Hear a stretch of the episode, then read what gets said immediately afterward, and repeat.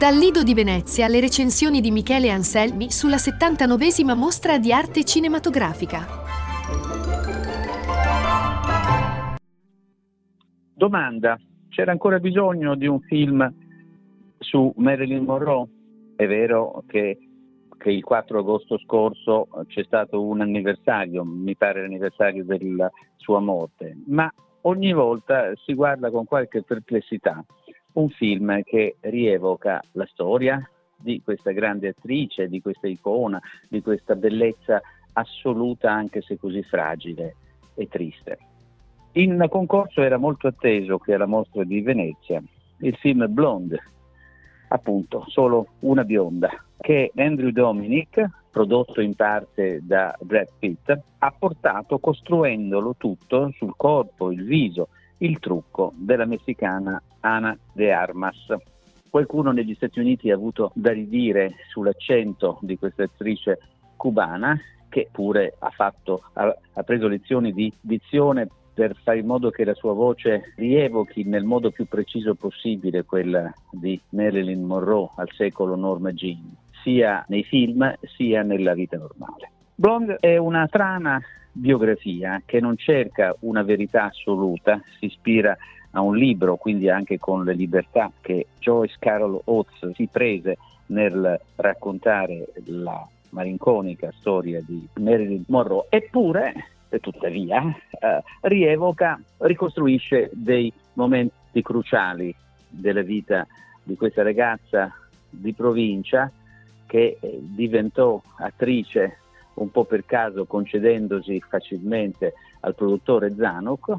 che però investì su di lei e ne fece già con film eh, come Gli uomini preferiscono le bionde un simbolo assoluto, un sex simbolo e anche qualcosa di più. Il film dura molto, 167 minuti, è un film anche molto costruito sul piano estetico, in un continuo interscambio tra bianco e nero e colori, non si capisce bene la razio che si muove dietro questo, questo, questa scelta e naturalmente è pieno di attori bravi. Ana De Armas incarna con notevole immedesimazione, anche con un lavoro tutto interiore oltre che esteriore, cioè legato alla parrucca, agli abiti, agli atteggiamenti. Questa donna che morì sola e triste accanto a una piscina mentre girava gli spostati di John Huston nel 1962. Ma ci sono anche attori bravi che, che, che, che contribuiscono poi ad arricchire il parterre e naturalmente tornano dei personaggi cruciali nella vita di Marilyn Monroe, la madre sciagurata, il produttore Zanuck, il campione di baseball Joe DiMaggio, il grande drammaturgo Arthur Miller, eccetera, eccetera. Non si vede un film, una scena originale immagino anche per una questione di diritti, se non forse l'ultima inquadratura, quella mitica eh, con la battuta Nessuno perfetto di A qualcuno piace caldo. Alcuni film vengono ricostruiti, in bianco e nero anche, e tutto il film è attraversato da una malinconia, è struggente, è pieno di sfocature, di, di, di, di scelte estetiche o estetizzanti a volte, che non sempre si giustificano se non nell'approdare tutti al tema basilare, basico anzi, di questa storia. La mancata maternità di Marilyn Monroe. Lei ne soffrì per tutta la vita, fu per lei un grande cruccio e eh, Andrew Dominic ricostruisce questa sofferenza profonda con inquadrature, non so quanto riuscite, che mostrano un feto, anzi un bambino in formazione nel liquido amniotico ed è come se lei parlasse con questo bambino mai nato. Più difficile dal punto di vista della comprensione e anche dal punto di vista della piacevolezza è l'altro film in concorso della giornata, l'ir- l'iraniano Oltre il muro, il titolo originale è molto complicato, del regista Vaid Jalivand. È, è il primo dei due film iraniani, l'altro è di e di Jafar Panahi e immagino che ci sia una scelta politica dietro. In quel paese il cinema è molto represso e censurato, quindi Alberto Barbera, direttore della mostra, ha voluto mettere due film iraniani su 23 in concorso. Questo Questo film è una metafora concentrazionaria, anche dura, eh, a volte insopportabile, tosta, tostissima, per raccontare cos'è l'Iran di oggi. Un paese sotto una specie, una mezza dittatura, anche occhiuta e feroce, dove ancora si impiccano le, le persone per strada attraverso le gru. Tutto ruota attorno a un semicieco che sta diventando cieco, un uomo solo che vive in un appartamento sgarrupato, rugginoso, pieno di acqua che perde e di, rumori strani. L'uomo non ne può più di vivere, cerca di suicidarsi con una busta di plastica attorno alla testa, stretto su, sulla testa, quando viene disturbato diciamo, nei, nei, suoi propositi da qualcosa che sta succedendo nell'edificio. La polizia e i servizi segreti stanno cercando una donna che è sfuggita all'arresto e che manifestava,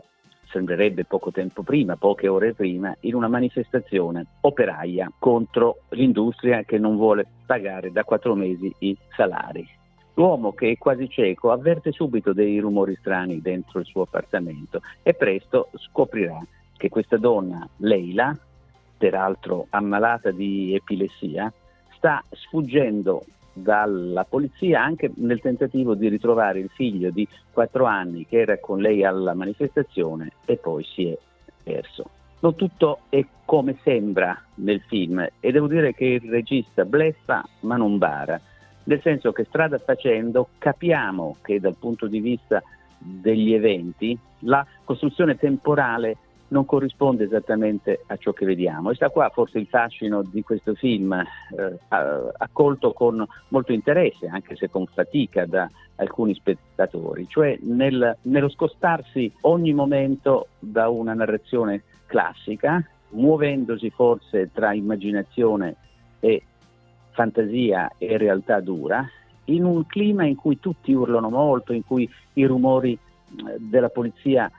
ti arrivano sin dentro la testa, in modo da far sentire allo spettatore come può essere violenta la repressione in quel paese. Fuori concorso invece un film atteso di Paolo Virzì,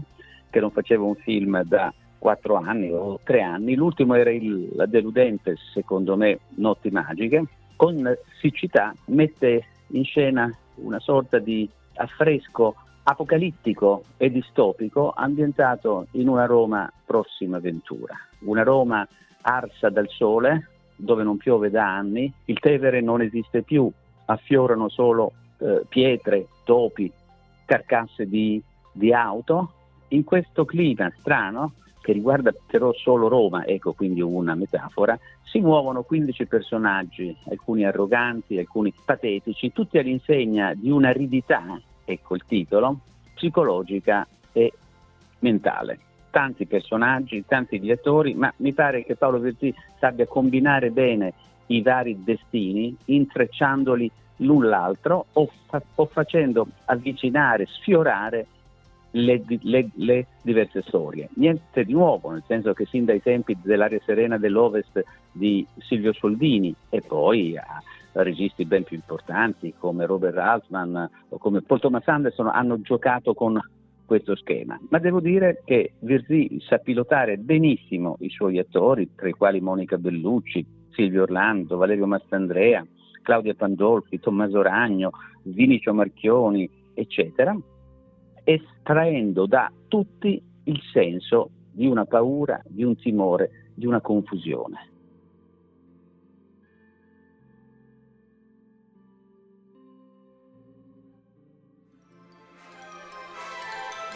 Avete ascoltato una recensione cinematografica di Michele Anselmi, un format realizzato grazie alla collaborazione con Radio Sapienza, Cinemonitor, Osservatorio Cinema e Media Entertainment e Cineuni.